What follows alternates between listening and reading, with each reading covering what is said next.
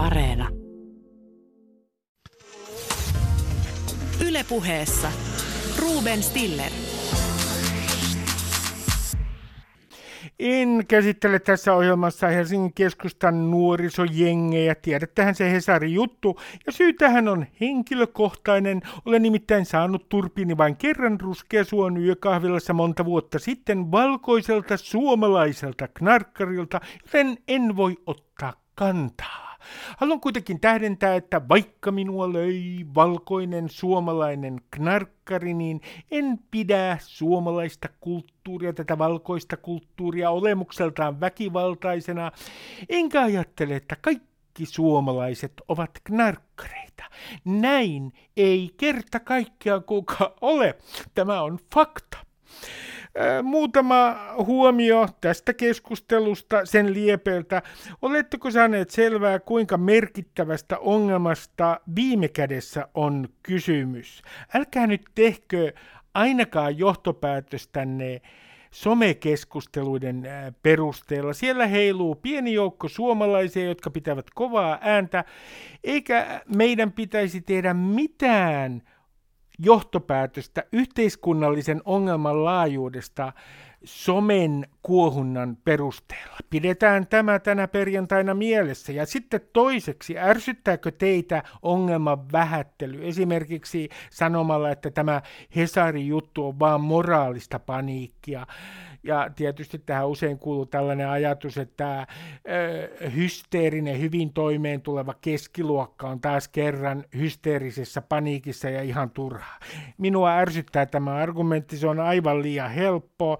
Ja ei ole kovin harvinaistakaan se, että ongelma yritetään sivuuttaa sanomalla – että se on vain keskiluokan moraalista paniikkia. Haluan tähdentää, etten halua saada turpiini keneltäkään, en maahanmuuttotaustaisilta ihmisiltä, enkä siltä valkoiselta suomalaiselta knarkkarilta, jonka jabi, niin kuin nyrkkeilykielellä sanomme, oli muuten aivan surkea. Sitten viimeiseksi äh, ja kolmanneksi, äh, etsitkö sinä tänä perjantaina äh, yksinkertaista syy-seuraussuhdetta, siistiä tarinaa, esimerkiksi tästä nuorisojengiongelmasta, vai uskallatko sanoa kerrankin, ettet tiedä lopullista totuutta? Uskalla elää edes hetki epävarmuudessa.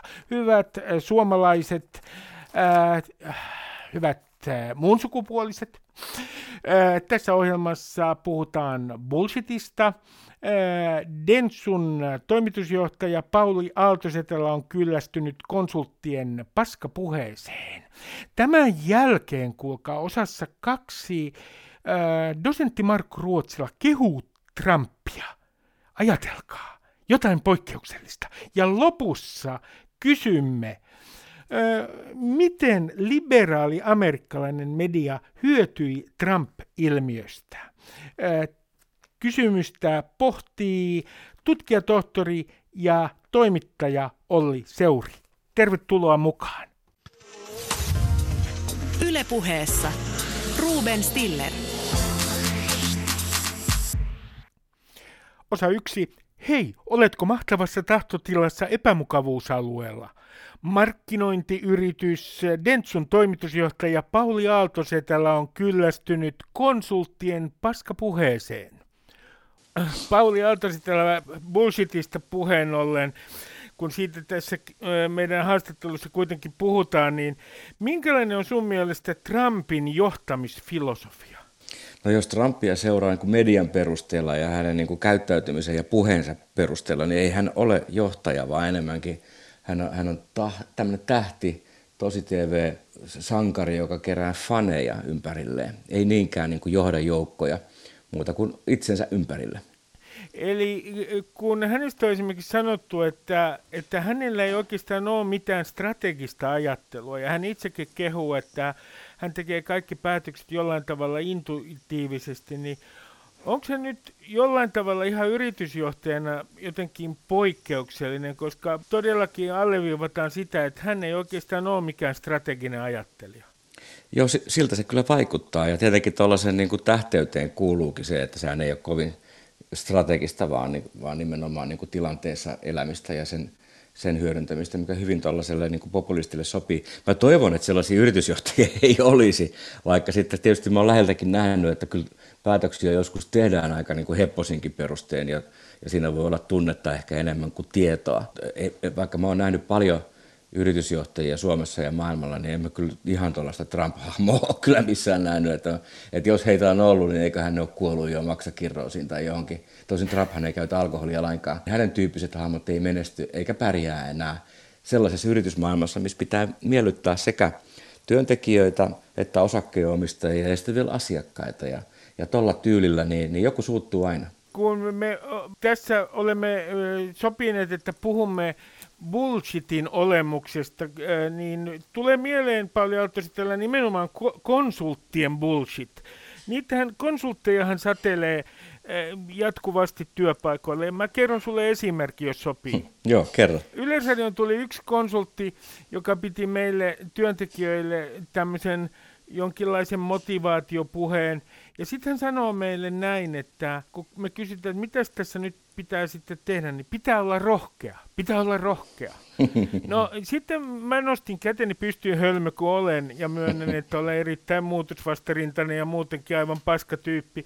Ja mä kysyin, että mitä tämä tarkoittaa konkreettisesti, tämä rohkeus. Niin hän sanoi, että No se tarkoittaa sitä, että pitää, pitää olla rohkea. Sillä ei ollut mitään sisältöä sillä käsitteellä. Minkälaisia esimerkkejä sulla on tämmöisestä tyhjästä konsulttikielestä? Ky- kyllä mä tuon tunnistan ihan, ihan hyvin ja, ja meilläkin on töissä paljon, paljon konsultteja ympäri maailmaa. Kun meitä on Dentsussa on 66 000 työntekijää, varmaan syyllistytään tuohon.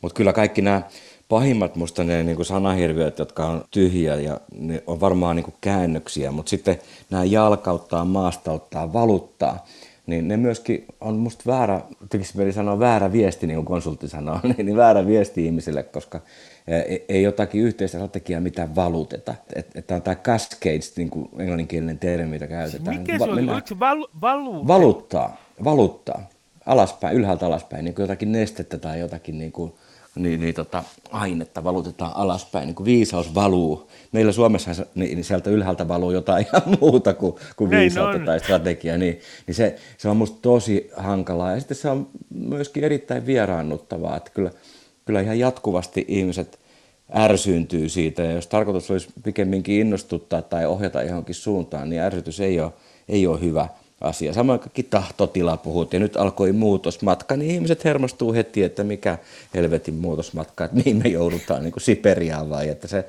en tiedä, johtuuko se sitten, että alkaa, me ollaan syntynyt 60-luvulla molemmat, niin johtuuko se meidän iästä, mutta jotenkin kyllä niin kuin suomen kieltä mun mielestä raiskataan pahemmin kuin koskaan. Että, että mä ymmärrän ne voimasanat, jotka halutaan kääntää maailmalta, jotta olisi jotenkin dynaaminen ja, ja, ja tällainen, mutta, mutta niin, kyllä se ehkä pääsääntöisesti siinä käy ihan päinvastoin, mitä haetaan.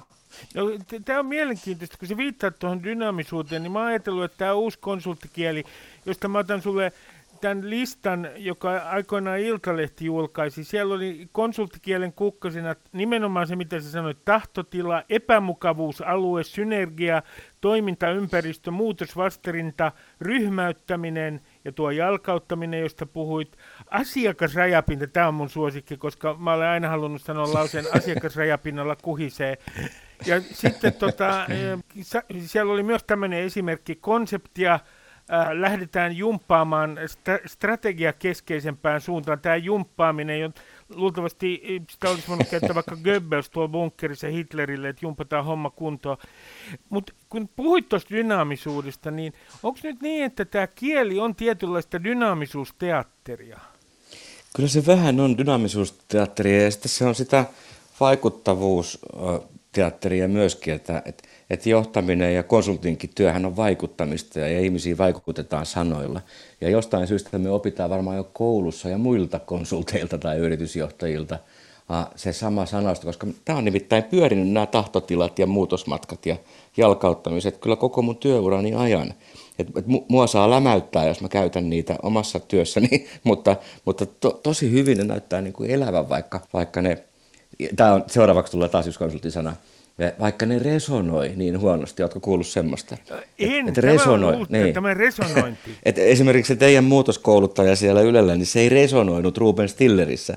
Se, se, se, ei, se ei onnistunut. Ei, sä olet aivan oikein, se ei resonoinut äh, ollenkaan. Ja, ja kun mä katson tätä listaa, niin sitten oli tä- tällaisia, jotka on tullut ihan yleiskieleen, siis termi voimaannuttava. Ja sitten huomasitko sinä, Pauli Aaltoisen, täällä yhdessä vaiheessa, kuinka niin kuin kaiken piti, tästä dynaamisuusteatterista työpaikoilla piti sanoa, että tehtävä on haasteellinen. Kaikki haasteet piti, piti korostaa sitä, että Joo, muistan sen ajan. haasteita. Kyllä, plus sitten, että siinä on se piiloviesti, että ei ole ongelmia elämässä ollenkaan. On olemassa ongelmia, niin kuin isoja ongelmia ja keskisuuria ongelmia ja pieniä ongelmia, mutta jossain vaiheessa ei saanut sanoa sitä ääneen, vaan piti puhua, puhua vaan haasteista, että se on pieni haaste, että ei minulla ei ole enää jalkoja, mutta minulla on vain pieni haaste. Niin, se, kun se on koomista. Todellakin, sä tuota, viittaat äh, varmasti äh, henkilöön, joka oli itse asiassa Nordic Business Forumilla 2017 puhumassa. Hänen nimensä oli Nick Vujicic ja hän puhuu suomalaisille, bi, suomalaiselle bisnesväelle. Hänellä ei ole jalkoja eikä ää, käsiä. Siis mikä, mitä ihmettä Pauli Aaltostella, koska nämä inspiraatiopuhuvat, nämä motivaatiopuhujat, niin niitähän on tilattu yrityksiin ja muun muassa Nordic Business Forumille ja he käyttävät usein tällaista äh, kieltä. Esimerkiksi Vujicic sanoi, että kauniita asioita syntyy rikkinäisistä palasista. Ja sitten suunnilleen heittävät jonkun lauseen, jonka voi laittaa huoneentauluksi olo, omaan olohuoneeseensa. Mutta auttaako, motivoiko tämä nyt viime kädessä ketään pitämällä aikavälillä, tämmöiset inspiraatiopuheet? Kyllä mä luulen, että ne motivoi silloin, jos, jos, jos siinä on joku sellainen omaa elämään koskettava tarina, niin, niin, niin varmaan. Mutta tietenkin ei sinne Nordic Business Forumiin kokoonnu asiakkaat ja yritysjohtajat ja toiset konsultit ehkä niinkään oppiakseen uutta, vaan niin kuin tavatakseen toisiaan ja saamaan vähän niin kuin uskon vahvistusta. Et useinhan ne puheenvuorot on aika, aika tuttuja tarinoita. Et esimerkiksi se rohkeuden teema on aina teemana. Vaikeuksista voittoon selviytymistarinoita on aina muutama, mutta sillähän elää moni, moni mediakin, että sehän on, on yhtä mm. peruskamaa, että mitä pahemmat ongelmat ja miten, miten upeampi selviytymistarina, vaikka ei olisi ihan tarkkaan ottaen kaikki mennytkään niin kuin tulee kuvatuksi, niin, niin se on osa sitä kulttuuria ja kulttuurin rakentamista. Että minulle niillä on joku merkitys. Tietenkin onko sillä merkitys sitten vaikka työhyvinvointiin. Mä en ole, en ole ihan varma, että suoraa yhteyttä osoitettavissa, että ehkä tärkeämpää sitten vielä sen hyvinvointipuhujan tai motivaatiopuhujan lisäksi on sitten se, että, että siinä työyhteisössä on niin kuin asiat kunnossa, että ihmisiä kuunnellaan ja, ja kysymyksiin vastataan ja ongelmista ei sanota, että ne on haasteita, että, että meidän täytyy nyt perustaa työryhmä ja kutsua tämmöinen town hall call, siis tämä, näitä englanninkielisiä termejä on näissä paljon, tai pitää pari one vaan, vaan niitä lähdetään ratkomaan niin kuin askel askeleelta, ongelma ongelmalta. Ja silloin ehkä isompi työhyvinvointi ja menestystekijä vaikutus kuin sitten sillä satunnaisella kuululla upealla puheenvuorolla, joka, joka herättää tunteita ja, ja innostusta. Tässä tänään oli tämä kuuluisa Tampereen yliopiston tapaus, jossa yksi työntekijä esimerkiksi kertoi, että heidät on eläimien mukaan ää, mm. nimettyihin pienryhmiin jaettu, jossa heille kerrottiin, että pitää saada vaukokemuksia. Sitten siellä oli tämä työpaikkailmoitus, jossa muun muassa etsittiin Future Findersin kaltaisia, Future Findersin kaltaisia eri alojen rajapinnoilla itsensä likoon laittavia ihmisiä. Ja sitten kerrottiin myös, että etsitään monikanavaista tarinankerronnan huippuosaajaa. niin, niin tota, ja sitten kun mä oon itse törmännyt paljon tällaiseen ilmiöön, että yksi eh, johtaja, joka ei ole enää johtaja, kyseisessä yrityksessä, niin kertoi, että kuinka tästä yrityksestä tehdään maailman paras, siis tämmöinen superlatiivitauti, niin onko tämä niinku ihan amerikkalaisen esimerkin mukaan Suomeen se, tuotua kielenkäyttöä? Kyllä se varmaan, varmaan on. Et sehän lähtee siitä, että halutaan asettaa joku tavoite, joka on niin, kuin niin suuri ja hieno, että sitä on mahdoton tavoittaa. Ja, ja sitten, että sen eteen pitäisi tehdä paljon töitä, niin se, se niin kuin suuruus suuruuden korostaminen, joko Suomen suurin tai Euroopan suurin tai maailman suurin, on aika yleinen monen yrityksen niin kuin tavoitteena. ja maailman luokan on sitten termi sit sille, että tehdään asioita niin kuin paremmin kuin kukaan maailmassa. Siinä on musta hyviäkin puolia. Jos on tavoitteet korkealla, niin, niin saattaa jopa vahingossa yltääkin. Mutta sitten ongelmahan on se, että ne sanat niin osoittautuu tyhjiksi, että niiden takana ei ole mitään suunnitelmaa tai konkretiaa, niin, niin silloin jos haluaa mennä johonkin suuntaan, niin sit on matkalla kyllä sinne yksin, että se, se muutosmatka jää hyvin, hyvin yksinäiseksi. No kun tuossa aikaisemmin paljon viittasit siihen, että, että tässä on myös tämmöistä dynaamisuuden mielikuvan luomista, että luodaan itsestä dynaaminen mielikuva, kun käytetään tiettyä kieltä, niin onko tämän konsulttikielen ja tämän bullshitin yksi syy myös siis se, että kun nämä markkinatalouden syklit on nyt niin nopeita, ja tämä, käyttääkseni konsulttikieltä, tämä toimintaympäristö asiakkuuden rajapinnalla on niin levoton, niin, niin tämmöisessä tilanteessa niin ikään kuin luodaan tämmöinen kieli, jolla yritetään ikään kuin luoda illuusio, että asiat on paremmin hanskassa kuin ne itse asiassa ovat. Voi hyvin olla noinkin, koska sitten, to, sitten se menee myös niin, että, että tämähän on liiketoimintaa tämä ihmisiin vaikuttaminen. On se sitten yrityksen sisällä tai mediassa tai markkinoinnissa tai missä vaan, niin, niin se on myös tuotekehitystä, että keksitään vanhoille asioille, asioille niin uusia termejä – ja, ja sitten vaikuttaa tosi rohkealta ja, ja, ja aikaa seuraavalta, niin, niin silloin, silloin niiden sanojen käyttäminen antaa sen kuvan, että jotenkin ymmärtäisi, mitä seuraavaksi tapahtuu, vaikka tosiasia on, että eihän me tiedetä juurikaan, mitä on tapahtumassa, vaikka nyt tämän, tämän korona-ajan jälkeen niin yrityksille ja, ja maailmassa on paljon epävarmuus asioita ja tekijöitä, että se asiakasrajapinta on meille tuntematon rajapinta. Niin sitä ehkä vähän helpottaa semmoinen yhteinen sanasto, jota voidaan, voidaan vähän niin kuin uskon tunnustuksen tavoin niin kuin todistella toisillemme ja hokea. Ja... Sitten mä kyllä näin, kuuntelin isojen pörssiyhtiöiden johtajia, kun sanoit, että, että tästä haastattelet mua, niin niin yllättävän kylläkin, ei pelkästään nuoret johtajat tai konsultit käytä tätä bullshit-sanastoa, vaan kyllä ihan mahtavan maailmanluokan jättimäisten niin, niin yritysten johtajat käyttää samaa sanastoa. Ja sitä mä vähän ihmettelen, että musta heillä pitäisi olla ympärillä ihmisiä, jotka sitten tulee sanomaan, että hei älä käytä tuota termiä, että sitä ei ymmärrä kukaan tai se ei tarkoita mitään. Että, et, et, et sen mä ymmärrän, että kun on uransa alussa, niin haluaa vaikuttaa samalta kuin muut ja sotkentuu joukkoon ja sitten alkaa hokea näitä samoja hokemia, mitkä ei välttämättä tarkoita mitään.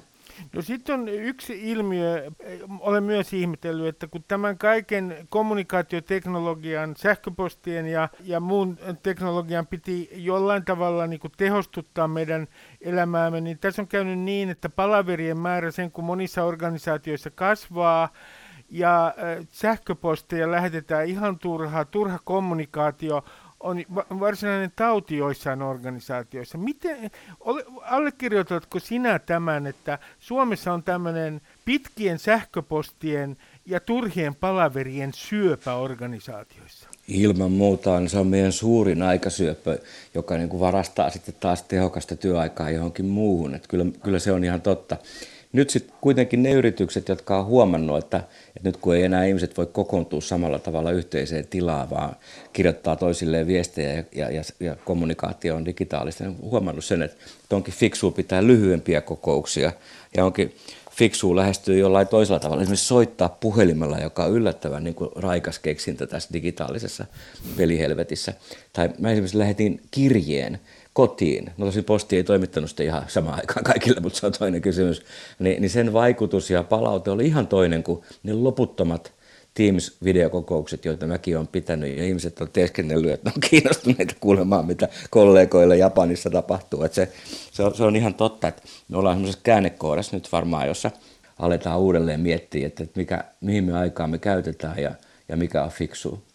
No sitten yksi asia, joka minua kiinnostaa, koska luin milleniaalien johtamisesta yhtä kirjaa taannoin ja olin hieman järkyttynyt, kun sanottiin, että tähän liittyy myös tähän äh, uuden sukupolven johtamisoppeihin oma bullshittinsa, mutta mua hämmästytti siinä ennen kaikkea se, että kun milleniaaleille pitää koko ajan tämän kirjan mukaan, heitä pitää koko ajan motivoida – ja e, missään tapauksessa tämmöinen va- ei saa vanhanaikaisesti käskyttää heitä, kaikesta pitää niin kuin keskustella.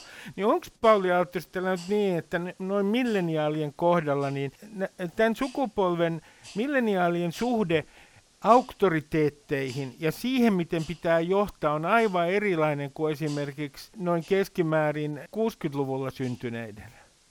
No mä luulen, että se milleniaalipuhe on aika paljon niin kuin tuubaa. Että sekin on myytti, että, että olisi jotenkin kokonaan toisenlainen sukupolvi. Että, että, että olen kyllä lukenut sen, että, ja sen mä tiedän, että työyhteisössä, kun on tehty tutkimuksia, niin, niin mitä pidempään työyhteisössä toiminut työntekijä on, se yleensä on tyytyväisempi yllättävää kyllä. Siis ää, tällainen niin kuin sopeutuminen ja, ja, ja, ja semmoinen niin kuin ilo siitä, että on jossain työpaikassa ylipäätään, niin kasvaa koko ajan. Ja nuorempana sitten vertailee niitä tiukemmin toisiinsa. Z-sukupolvi, joka on sitten seuraava niin konsulttipuhe, on sitten, että mitä Zetat tekee, on sitten tämä nuorempi polvi milleniaalien jälkeen, niin, niin, niin heistä tiedetään se, että, että, että digitaaliset taidot on niin paljon pidemmälle kehittyneitä, mutta voisiko sanoa niin, että että heitä on jotenkin vaikeampi johtaa tai he haluaa enemmän vapauksia, niin en sanoisi kyllä niin. Että että, että ei, ei sille juurikaan mitään tutkimusnäyttöä ole. ihmiset on yksilöitä ja erilaisia ja joku 65-vuotias voi olla tosi vaikea johtaa ja, ja sitten taas joku, joku tota, kaksi, kaksivitonen voi olla hyvin epävarma siitä työstä ja tarvii ihan tarkkaa ohjausta, että mihin aikansa käyttää. Että jos mä jotain olen oppinut johtamisesta, niin, niin, niin tämmöiset niin ikäluokka- ja sukupuoliyleistykset, niin, niin ne menee pieleen lähes tulkoon aina. Mä olen järkytyksekseni, ja kuulin tämän termin äh, yhdeltä kollegalta, niin sitä kuulemma käytetään yleisradiossa. Se on feedback loopi. Ja nyt mulla on, mä olen hirvittävässä kriisissä, koska mä en tajua, mikä on feedback loopi. Voisitko Pauli Aaltosetellä selittää mulle, että mikä se feedback loopi oikein on? Joo, se taitaa tässä tarkoittaa tällaista jatkuvaa palautetta, joka, jota sä nimenomaan varmaan haluat ja kaipaat. Se on samanlainen käännöshirviö, kun pidetään, me ollaan pidetty tässä nyt keskenään, niin one-to-one. Ah, niin, niin se kuuluu siihen samaan niin kuin maailmaan. Mutta idea on hyvä, koska säkin tarvit palautetta ja kaikki tarvii palautetta, niin se, että sitä sanotetaan tuollaisella niin kuin konsulttikielellä, niin, niin on, on tietysti pöljää, koska sitten sitä menee se hyvä palauttajanto aikaa hukkaan. Mä, Pauli Aaltonen, lupaan sinulle tässä lähetyksessä näin meidän kesken, että tulen olemaan koko loppuelämäni jatkuvassa feedback loopissa. Loistavaa. Mä, mä kiitän tästä törmäytyks mahdollisuudesta, minkä olet mulle antanut tänään tässä Vantuvanissa. Kiitos paljon haastattelusta. Kiitos paljon. Ylepuheessa Ruben Stiller. Osa kaksi.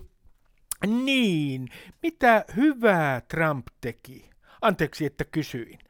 Dosentti Markku Ruotsila kertoo jotain hyvää Trumpista.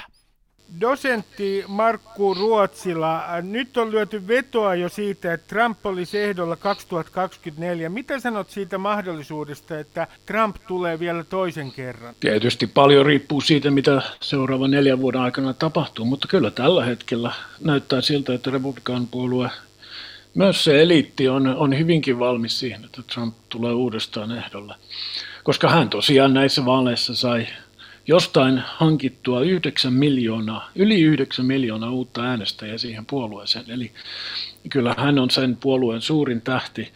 Paljon on imitaatio Trumpeja olemassa, mutta ei kukaan ole tällainen. Niin kuin Mitt Romneykin, joka, senaattori Mitt Romney ei ole mikään Trumpin ihailija, mutta hänkin sanoi tässä viikonloppuna, että Trump on se gorilla tässä puolueessa. Hän on se jättiläinen. Mä kysyn nyt sellaisen kysymyksen ihan tahallani, joka ärsyttää kuuntelijoita ja ärsyttää jopa minua itseänikin. Kysyn sinulta, että mitä hyvää Trump sai aikaan?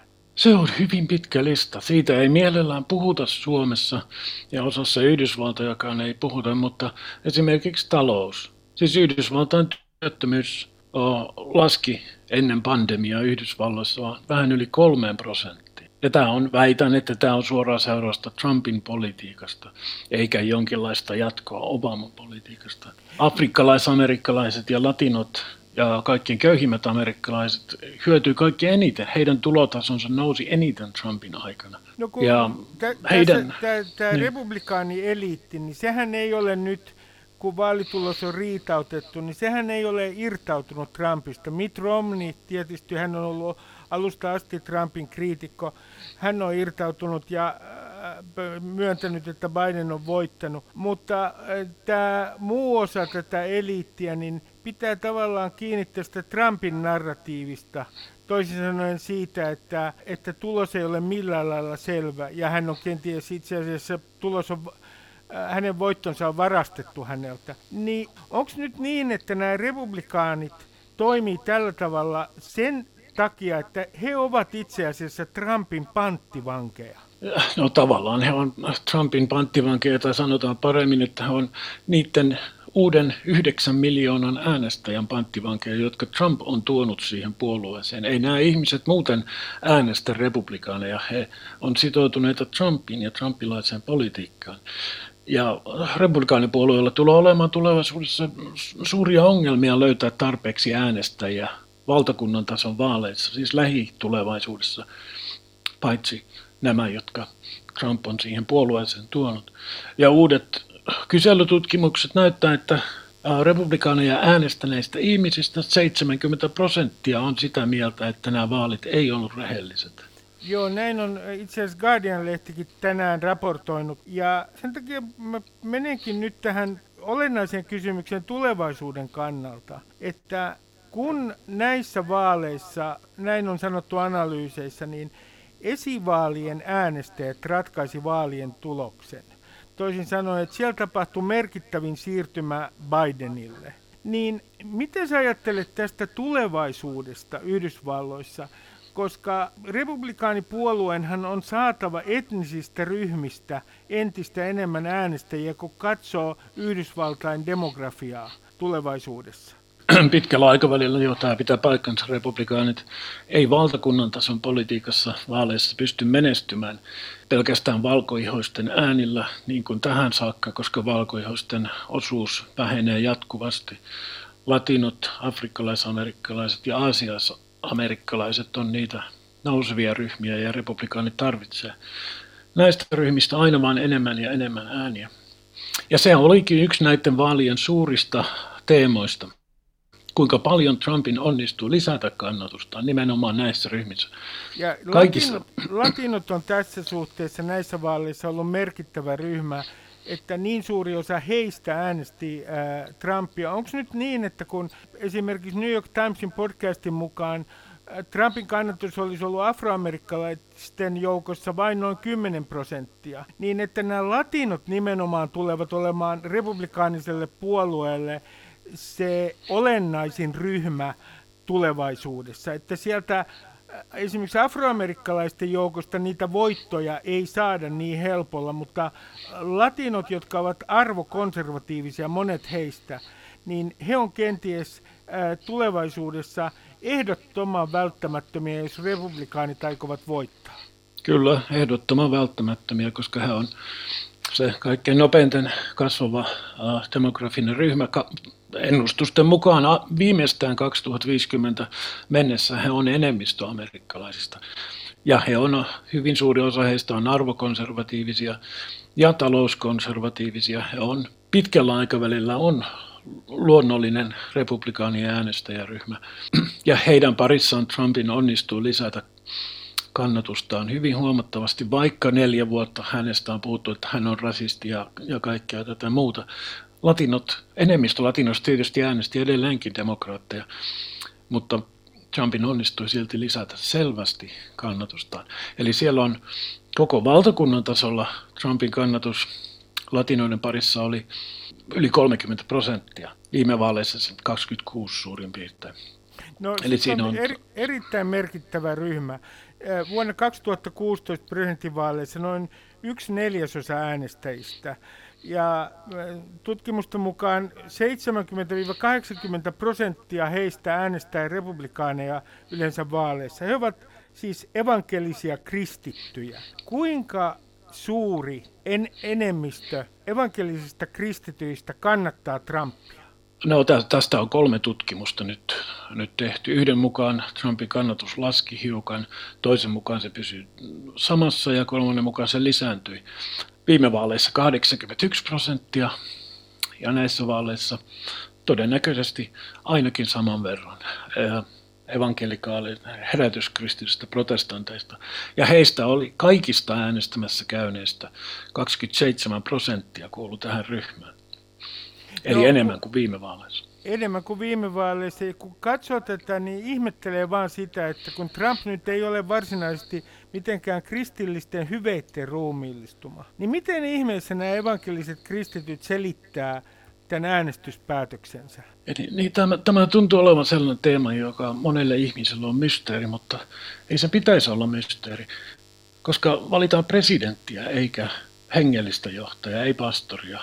Varsinkin suomalaisille luterilaisille tämä pitäisi olla aika selvä asia, kun on luterilaisuudessa on tämä kahden regimentin oppi, eli poliittisilla johtajilla on omat tehtävänsä ja kirkollisilla johtajilla omat tehtävänsä. Eli tässä valittiin nimenomaan poliittista johtajaa. Sitten tietysti Trumpin menneisyydessä on paljon erilaisia moraalisia lankeemuksia, mutta ne on menneisyydessä. Ja kaikki ihmiset hän on syntisiä. Nämä on niitä olennaisia argumentteja, jotka herätyskristillisten parissa on esitetty. Tietysti Trumpin julkinen puhe monta kertaa on epäkristillistä ja tätä pidetään ihan todellisena ongelmana. Siitä ei pidetä.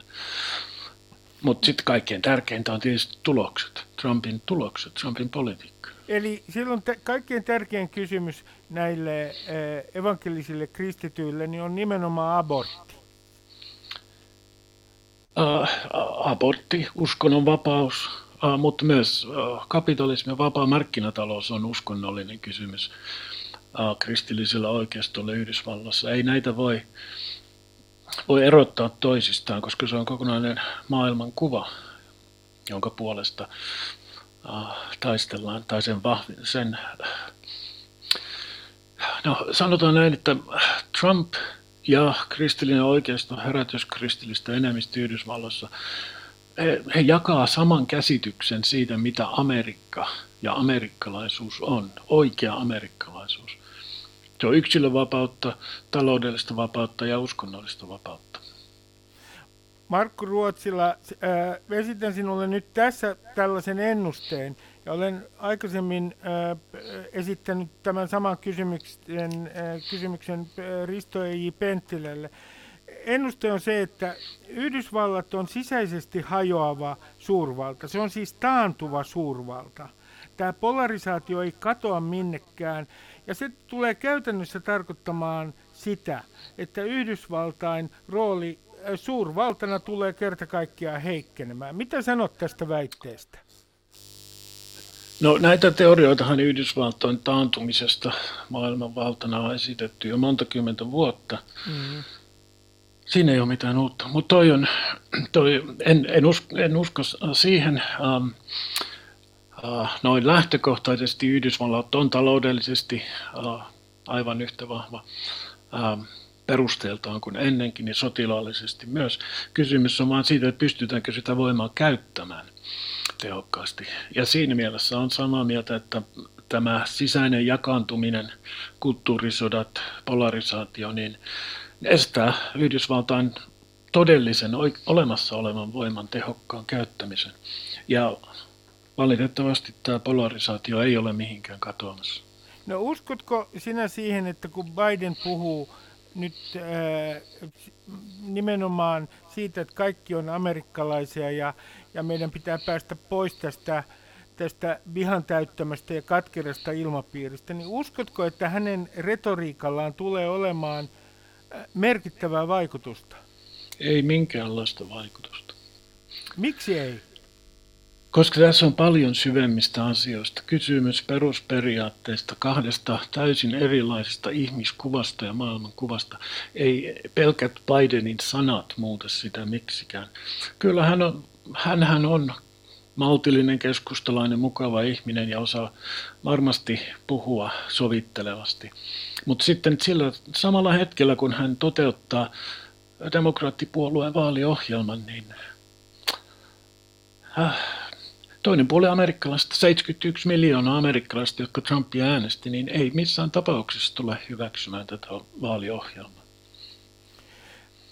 Kun äh, äh, tässä nyt myös tietysti ennustetaan sitä, että mitä Trump ehtii vielä tehdä tammikuun 20. päivään mennessä. Ja on muun muassa ennustettu, että hän saattaisi ensinnäkin käyttää armahdusoikeuttaan hyvin, äh, miten nyt sanoisi, hyvin äh, leväperäisesti ja on jopa ennustettu, että varapresidentti Pence olisi vähän aikaa presidentti, jotta hän voisi armahtaa Trumpin. On sanottu, että hän voi vielä yllättää presidentin asetuksilla. Mitä oletat hänen tekevän? Nythän hän on erottanut muun muassa puolustusministerinsä ja kolme muuta Pentagonin korkeaa virkamiestä. Ja tämä tietenkään ei ole mitään uutta, koska ovipumppu on laulanut Hosianna jo aikaisemmin hänen valtakautensa aikana, mutta mitä oletat hänen nyt tekevän? No hän jatkaa näitä oikeusjuttuja tämän vaalituloksen, oikean vaalituloksen selvittämiseksi, koska siinä on ihan oikeita perusteltuja syitä epäillä monessa osavaltiossa ja epäselvyyksiä. Ja sitten paljon riitä, mikä näiden oikeusjuttujen, oikeusjuttujen tuo lopputulos on. Mutta ensinhän tietysti kannattaisi laskea äänet, annetut äänet loppuun ennen kuin esimerkiksi julistetaan Bidenia voittajaksi, niin eihän vieläkään ole la- laskettu. Melkein missään osavaltiossa ei ole laskettu annettuja ääniä loppuun. Ja sen päälle tulee nämä oikeusjutut. Varmaan ne, niiden ympärillä äh, Trumpin julkinen puhe, toiminta tulee tapahtuma niiden ympärillä useita viikkoja, ehkä kuukauden verran. Ja sitten tietysti kyllähän varmaan käyttää presidentin asetuksia, mutta jos Biden tammikuun lopulla on valkoisessa talossa, niin hän pystyy ihan yhtä nopeasti ne kumoamaan. No Markku Ruotsilla, dosentti Markku Ruotsilla viimeinen äh, kysymys. Äh, kun sinua on myös kritisoitu sosiaalisessa mediassa, että sinä puolustat liikaa Trumpia. Ja, ja jotkut eivät ole ollenkaan pitäneet siitä. Ja olit jo Maikkarilla ennustit, että Trump voittaa. Niin mit, miten sinä näet oman roolisi tutkijana ja kommentaattorina tässä, koska kritiikkiä on tullut? Joo, no ensinnäkään en ennustanut, että Trump voittaa. Mä sanon, että se on aika selvä siinä vaiheessa ääntenlasku, että hän, hän on voittamassa paitsi jos Biden saa aivan valtavan määrän näistä postiäänistä näissä keskeisissä osavaltioissa. Ja ed- ed- tämä edelleenkin pitää paikkansa. Niitä ääniä ei ole vielä laskettu eikä loppuun saakka. Todennäköisempää on, että, että Biden voittaa. Mutta, mutta hyvin tiukka tilanne. Um, miten näen roolin, niin tutkijana olen tutkinut nimenomaan, en ainoastaan, mutta nimenomaan Yhdysvaltain oikeistoa. Ja ihan pitää paikkansa, että on, on oma agenda on levittää tietämystä, ymmärtämystä tästä toisesta Amerikasta, joka on puolet siitä maasta. Sitä ei ymmärretä Euroopassa, sitä ei ymmärretä Suomessa. Markku Eli Ruotsila... tietoa, tiedon ja ymmärtämisen lisääminen. Markku Sitten Ruotsila... jokainen saa itse tehdä omat päätelmät, onko se hyvä vai, vai ei. Markku Ruotsila, kiitoksia haastattelusta. Kiitoksia. Ylepuheessa Ruben Stiller. Osa kolme. Miten liberaali media hyötyi Trump-ilmiöstä? Tutkija, tohtori ja toimittaja Olli Seuri analysoi. Olli Seuri, tutkija, tohtori Tampereen yliopistosta ja televisiosta tuttu toimittaja, terve. Terve, terve Ruben. Mä kysyn heti tähän alkuun, että äh, kuinka riippuvainen Trump on Fox Newsista, koska nyt on äh, ollut spekulaatiota siitä, että Fox News irtaantuisi jossain vaiheessa oikein kunnolla Trumpista, niin onko hän oman tulevaisuutensa kannalta todella ihan riippuvainen äh, Rupert Murdochin äh, mediaimperiumista? Lyhyt vastaus varmaan on, että, että ei ole riippuvainen, mutta mä sanoisin, että kyseessä on joku keskinäinen riippuvuussuhde joka ei ole todennäköisesti eksistentiaalinen kysymys kummallekaan osapuolelle. Että et joo, me tiedetään, että Trump seuraa tarkkaan Foxin ohjelmia ja Fox on ollut tällainen konservatiivinen mediakärki, ää, joka on ehkä joistakin kupruista huolimatta puolustanut Trumpin politiikkaa aika yhdenmukaisesti. Mutta Fox News on kuitenkin uutiskanava, eikä tämä suhde tietenkään ole siitä ihan kivuton. Tällä viikolla Washington Post on kertonut, että Trumpin hallinnossa on seurattu välillä kauhulla, miten vahva ote Foxin uutisoinnilla on Trumpi. Eli jos vaikka jokin hallinnon aloite on saanut kritiikkiä Foxilta, niin Trump on saattanut kääntää kelkkansa tai ruvennut pohtimaan, että pitäisikö meidän muuttaa tätä politiikkaa. Ja toisaalta sama aikaan Trump on kyennyt käyttää tietysti Foxia omien viestien levittämiseen. Hänellä on läheiset suhteet Fox and Friends aamuohjelmaa ja näihin henkilövetosten ohjelmien vetäjiin ja niin edelleen. Että, että tätä kipuilua on, ja minusta se palautuu osittain siihen, että Fox News on kuitenkin tä, tällainen amerikkalainen 24 tunnin uutiskanava. Et vaali-iltanahan nähtiin se yllätys, että että Fox julisti muita mediatoimijoita ennen, siis selvästi ennen Arizonan vaalituloksen, eli osavaltion siirtymisen Joe Bidenille. Ja nyt on kerrottu jutuissa siitä, että miten tämä suututti ää, Trumpin lähipiirin sillä hetkellä, ja siellä lähipiirissä mukana seuraamassa on ollut näitä Foxin mielipidejohtajia. Ja tietysti Trumpin kannattajat on vihaisia Foxille. Et Foxin sisälläkin on ristiveto, että, että siellä on se uutisydin, joka on osoittanut selvemmin itsenäisyyttä Trumpista ja nyt erityisesti, kun nämä, ehkä tämä niin kuin illan mielipideohjelmien kokonaisuus, mikä sitten on ehkä jo vähän niin kuin toimittajana tuntuu, että se, mä, mä tiedän, onko se niin kuin journalismia, ne on se, semmoisia uutiskommentaariohjelmia. No kun täällä keskustellaan tietenkin täällä Suomessakin tästä median vastuusta, niin Olli Seuri, esitän sinulle nyt väitteen, että koko tämä keskustelu tästä median vastuusta äh, suhteessa polarisoitumiseen niin Yhdysvalloissa kuin kenties jossain vaiheessa tämä keskustelu tulee laajemmin tänne Suomeenkin, niin se on sikäli aika naurettavaa mielestäni, että nythän äh, kansalaiset on itse julkaisijoita sosiaalisessa mediassa, ja he itse jakavat uutisia ja konspiraatioteorioita. Toisin sanoen tämä vanha käsitys siitä, että median kuluttaja on jotenkin viaton objekti, niin se nyt on ihan puppua tässä uudessa mediaympäristössä. Niin, ka- kaikki on sisältöä ja me kaikki ollaan sisällöntuottajia. Me, me, me ollaan siteerattu siinä totuuden jälkeen kirjassa äh, ilmestyi pari vuotta sitten, siis Antto Vihma, Hannu-Pekka Ikähevo ja Jarno Hartikaisen kanssa kirjoitti sitä, niin amerikkalaisen kirjailijan Don DeLillon kirjaa Valkoinen kohina. Ja siinä on jotenkin hienoja kuvauksia siitä, miten vahvaa ihmisen kyky viehättyä tuntemattomien uhkien edessä si- si- kirjan kontekstissa siis.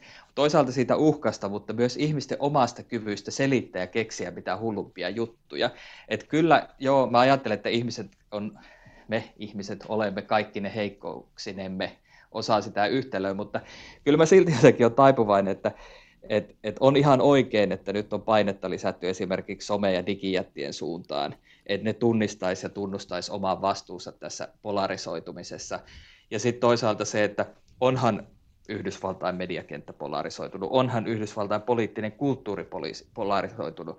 Ja, ja siitä sitten taas, että jos ää, otetaan tämä kaksipuoluejärjestelmä yhtenä syynä ja teknologinen ää, kehitys ja sosiaaliset mediat, internet toisena syynä, niin kolmantena syynä on esitetty ihan uskottavasti, että tämmöinen niin poliittisen eliitin tai medioiden ja, ja politiikkaa aktiivisesti seuraavien ihmisten tämmöinen ylivirittynyt poliittisuus, eli, eli ihmisten ylivirittyneisyys sen politiikan ympärillä on tämän niin kuin ja, jaon yksi syy. Ja se näkyy kaikkein selkeimmin mun mielestä tai hauskimmalla tavalla siinä, miten amerikkalaisiin jalkapallopelaajien toteutettua niitä mielenilmaisuja vuodesta 2016 lähtien, niin mm. sen lajin suosio kasvoi demokraattien parissa, mutta heikentyi republikaanien piirissä. Tuo, tuo on mielenkiintoista, koska mm, mun papereissa lukee näin, että 69 prosenttia demokraateista uskoo Yhdysvalloissa perinteisiin medioihin, mutta vain 15 prosenttia republikaaneista. Et, et tämähän on tässä suhteessa myös polarisoitunut. Mutta jos palataan vielä tähän, tähän äh, mediavastuuseen polarisoitumisesta, niin eikö se ole myös niin, että, että liberaalit mediat on hyötynyt Trumpista? Äh, heidän oma ansaintalogiikkansa on äh, hyötynyt siitä, koska on selvä viholliskuva ja tämä polarisoitunut yleisö sähköistää niin kuin myös liberaalilla puolella nämä kohdeyleisöt? Mä vastaan tuohon kahdella tapaa, koska sä kerroit tuon luottamus ää, kuilun tavallaan, kun se siirtyy sitä demokratista republikaaneihin, niin siihen taustallahan on vähän se, että liberaalimedia on tällainen haukkumasana, mm. sitä on rakennettu sitä kuvaa siitä, että se on oikeastaan nykyisin jotenkin niin kuin kaikkea sitä, mitä nämä konservatiiviset puheradiot tai Fox News tai perinteinen konservatiivinen lehdistö jossain määrin alt-right ja alt-right internet-universumi ei ole. Eli, eli se on niin kuin seurausta siitä, että ollaan luotu sellainen yleisö itselle, joka on tosi uskollinen ja jo, jolla on vahva epäluottamus siihen perinteiseen journalistiseen mediaan. Mutta siis onhan selvää, että, että Trumpin noususta on hyötyneet kaikki mediat. Se MIT-professori Sinan Aralilla tuli vastikään sellainen kirja Hype Machine, hype tai haippikone ehkä suomeksi, niin siinä kuvataan, millainen häiriö sosiaalinen media on ollut. Ja mä ajattelen, että Trump on ehdottomasti tämmöisen niin kuin hypeen ja huomiotalouden mestari, joka on hyvien tukijoiden ja oman valtava äh, tota, äh, koukuttavan äh, Twitter-käyttäytymisen kautta ottanut myös sosiaalisen median tilaa edukseen. Ja katsotaan niin perinteisen median lukuja tässä kokonaisuudessa. Televisiokanavilla meni hyvin 2016 vaalien aikaa ja mahdollisesti vielä paremmin nyt. New York Times ja Washington Post lähti osittain nousuun niin kuin Trumpin valinnan tuottaman reaktion ja sen kahtiajaon seurauksena, että, että on totta, että mediatalous toimii tai on toiminut ainakin toistaiseksi niin, että Trump on tuottanut taloudellista hyvää aika moneen suuntaan.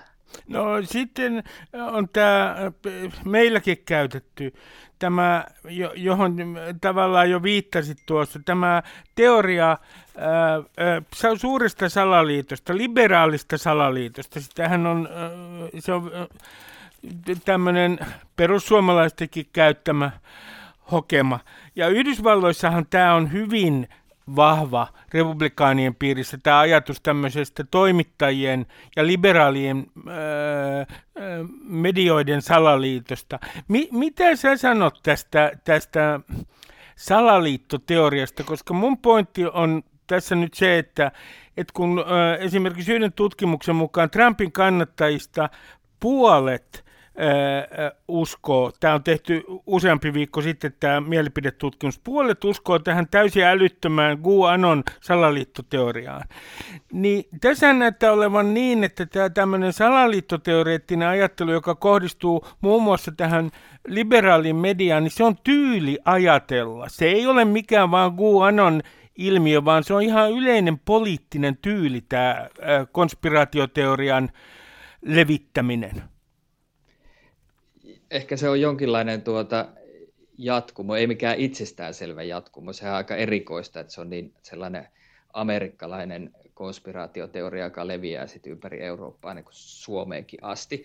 Mutta jotenkin tässä mä näen taustalla sen, että, että mm, olen jossain kolumnissa kirjoittanutkin, että, että perinteinen journalistinen media on jossain määrin liberaalia aina, koska se on syntynyt sellaiseksi ja kasvanut sellaiseksi, mikä se on, e, eräänlaiseksi siis neljänneksi valtiomahdiksi yhdessä liberaalin demokratian muiden instituutioiden kanssa.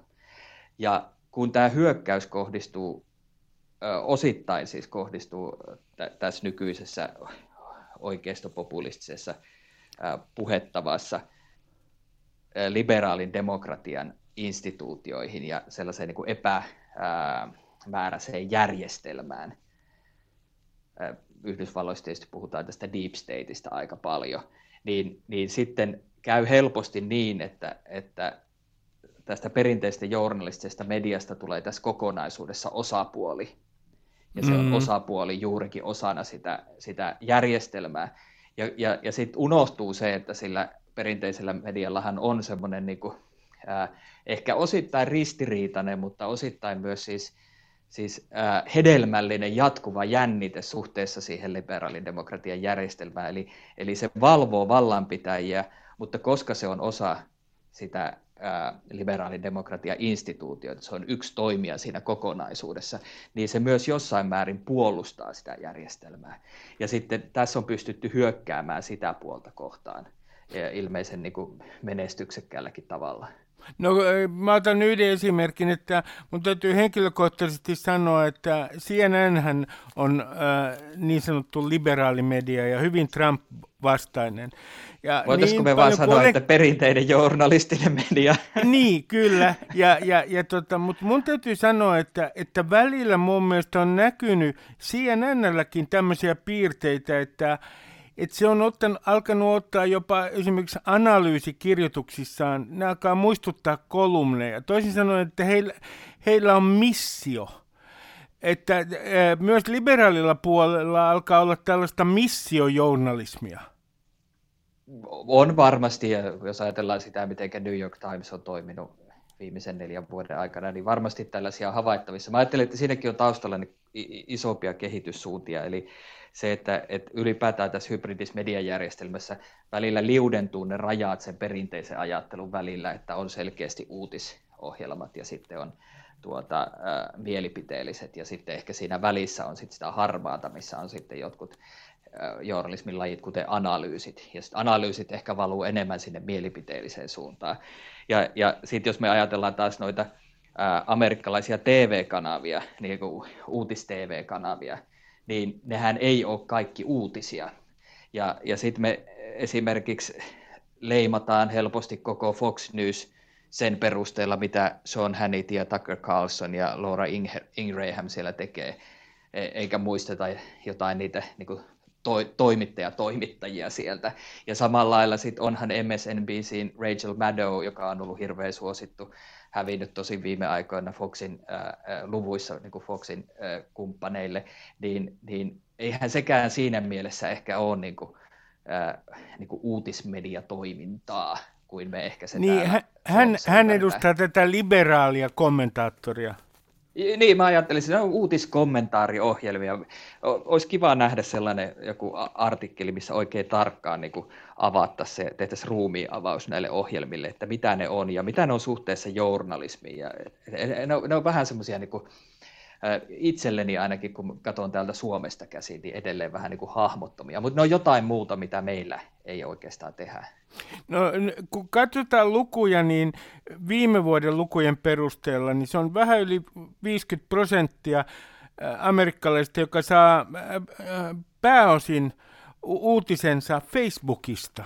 Toisin sanoen silloin riski on paljon suurempi, että ihminen elää jonkinlaisessa kaikukammiossa, niin mitä sä sanot tästä Yhdysvaltain mediakuluttajien kulttuurista ja siitä mediamaisemasta, että minkälainen varoitus se on Suomelle? No kansainvälisestihän Suomi on niin kuin oikeasti vähän poikkeus siinä, että meille just on, on ominaista se, että ihmisillä on joko puhelimessaan näiden uutispalveluiden tunnettujen mediabrändien appit tai sitten ne menee näille verkkosivuille tietokoneeltaan. Ja ihmiset päätyy paljon kaikkia muita teitä uutissisältöjen pariin kuin tuota, sosiaalisen median kautta, jolloin, jolloin se on niin kuin erilainen. Meillä on tietysti se, että kun meillä on tuota, äh, ollut äh, vahvasti reguloitu mediaympäristö ja on ollut vahvat alueelliset lehdet ja on ollut sillä lailla niin kuin erilainen se ympäristö kuin Yhdysvalloissa, että miten se on lähtenyt toimimaan, niin, niin ää, tämä ero on minusta tärkeä. Ja, ja, ja ehkä sitten to, toisena kyllä mä haluan aina mainita sen, että, että meillä on muutenkin jotenkin vahva konsensuskulttuuri, meillä on niin kuin yhteinen julkisuus ollut ja jonkunnäköinen niin yhtenäiskulttuuri aidosti ollut jossain vaiheessa totta, niin, niin, ja, ja tätä kaikkea on vahvistanut monipuolueen järjestelmä, niin mä, mä ehkä pidän vähän vaarallisena aina, että me tuodaan kaikkea sitä Amerikasta suoraan, ää, vaikka olisi hyvä olla tietoinen, että, että Suomi ei ole irrallaan siitä kansainvälistä kehityksestä, johon, johon liittyy just tämä sosiaalisen median vahvuus tai mediaa osapuoleksi tekevä oikeus oikeistopopulismi tai, tai niin kuin me ollaan siitä totuuden jälkeisyydestä kirjoitettu, niin, niin tuota, mä en ajattele, että USA on niin kuin hirveän, sellaisenaan hirveän iso varoitusmerkki Suomelle. Enemmänkin on jotenkin niin, että pitäisi tunnistaa niistä laajemmista murrosvoimista ne, jotka on meidän kannalta olennaisia. No sitten on ö, maalattu tätä tulevaa suurta taistelua Trumpin kannattajien, esimerkiksi heidän ja kenties vähän laajemminkin republikaanien ja piilauksen sosiaalisen median jättien välillä. Ja nythän se on niin kuin alkanut jo, koska Twitterissä, äh, Twitterissä on varoituksia Trumpin lausunnoista ja Facebookin on äh, ruvennut kriittisemmäksi suhteessa Trumpin kannanottoihin. Niin uskotko sinä, että nimenomaan tämän republikaanien ja sosiaalisen median jättien välillä syntyy tämmöinen suurempi konflikti, kun aletaan, äh, kun nämä sosiaalisen median jätit alkaa äh, varoittaa tietyistä kommenteista, jotka ei kerta kaikkiaan pidä paikkaansa. Mutta onko se piilaakso vastaan republikaanit vai onko se piilaakso vastaan demokraatit?